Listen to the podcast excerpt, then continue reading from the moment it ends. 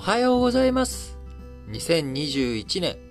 令和3年10月25日月曜日、本日も新聞解説、ながら聞きをやっていきたいと思います。まず最初の話題、丸1として、昨日投開票されました参議院の補選、えーこちら2つ、2議席、えー参議院議員のですね、えー補選が開かれた、行われたわけですけれども、えこちら自民党、え1勝1敗という結果になりました。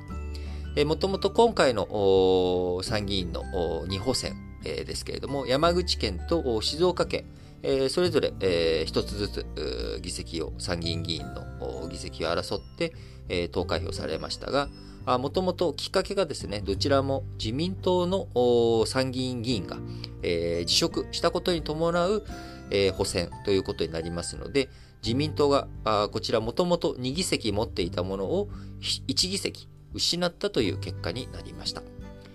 えー参議院の山口県の補選については自民党が勝利ということになり、えーこちらもともと自民党の林芳正さん、えー彼が持っていた参議院の議席ですけれども、今回の衆議院選挙にくら替え出馬するにあたって、えー参議院議員を辞職し、えーその空いた議席を、えー自民党候補と共産党の候補、そして、えー N, N 党の、えー候補、この3候補で争った結果、まあ、あのこちらについてはもともと自民党山口県、えー非常に保守勢力の強い領域、地域ですので、えーまあ、こちらについてはですね、えー圧倒的なあ獲得票数を手に入れて、えー山口県の補選については自民党が勝利という結果になりました。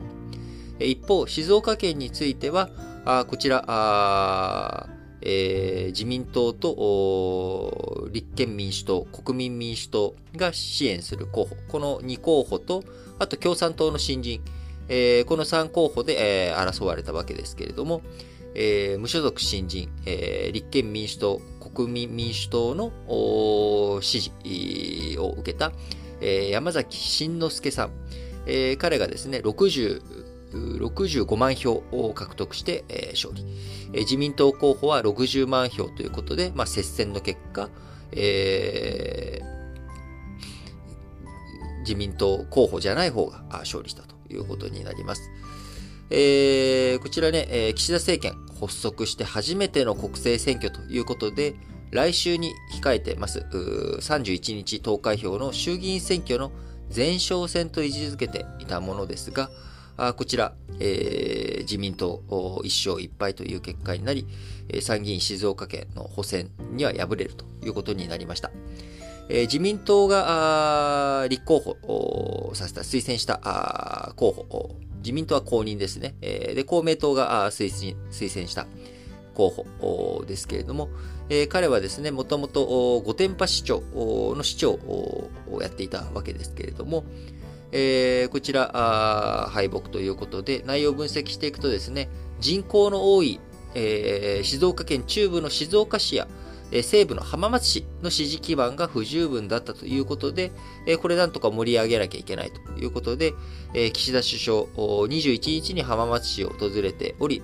えこの参議院の補選の告示日である7日も、え JR 静岡駅で、え街頭演説をしたと。いうことで、非常にいい力、手こ入れをしたんですけれども、えー自民党敗北ということになりました。もともとまあ、静岡県、えーこの前の6月の県知事選挙でもですね、えー政府とリニア中央新幹線の建設問題で対立している候補、えーこちらが圧勝ということで、え勝利をしました。えまあ、静岡県の地域事情も加味すると、まああの自民党が苦しい状況の選挙区であることは間違いないんですが、まあ、接戦の末落としたという選挙に負けたという事実は変わらないのかなと思います。でさらにポイントとなるのがですね、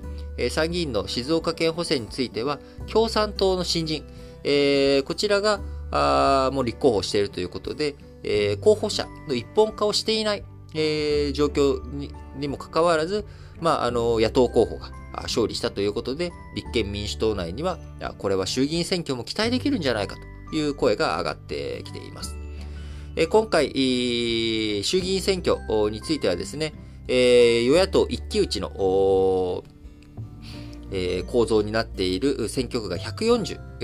289の小選挙区のうち140が与野党対決型というような状態になっておりますけれども、この140選挙区のうち4割強が接戦という状況になっています。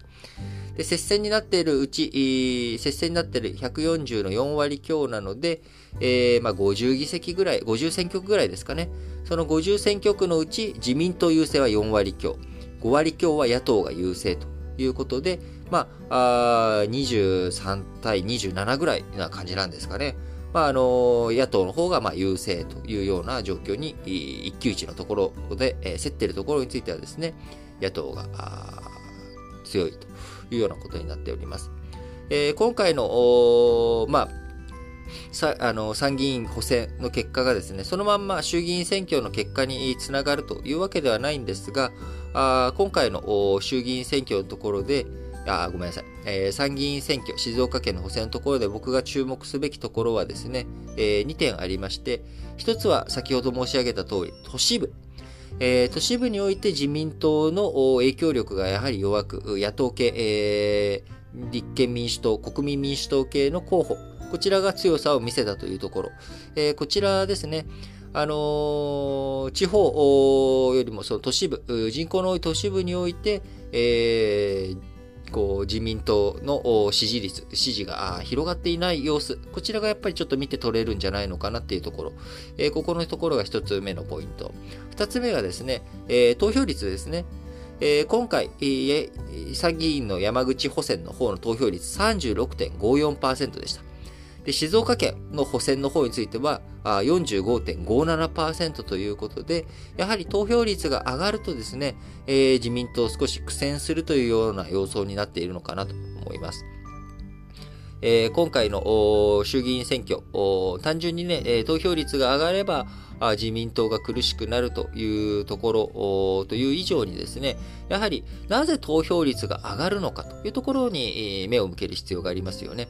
えー、投票、今あ、あえてやはり投票、普段は投票に行かないんだけれども、いや、ここは投票に行かねばならんというような感じになる。えー、そういった思いというのはですね、やっぱりこう、現状に何か不満がある。えー、この不満をなんとか解消しなきゃいけない。だから今回は投票するんだ。みたいな、やっぱりね、投票行動につながっていくということになりますんで、えー、そうなってくると、あの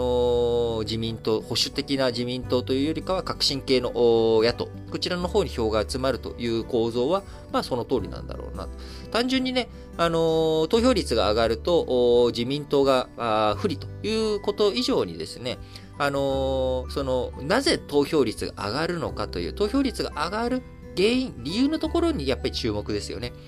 あのー、底上げされる分については、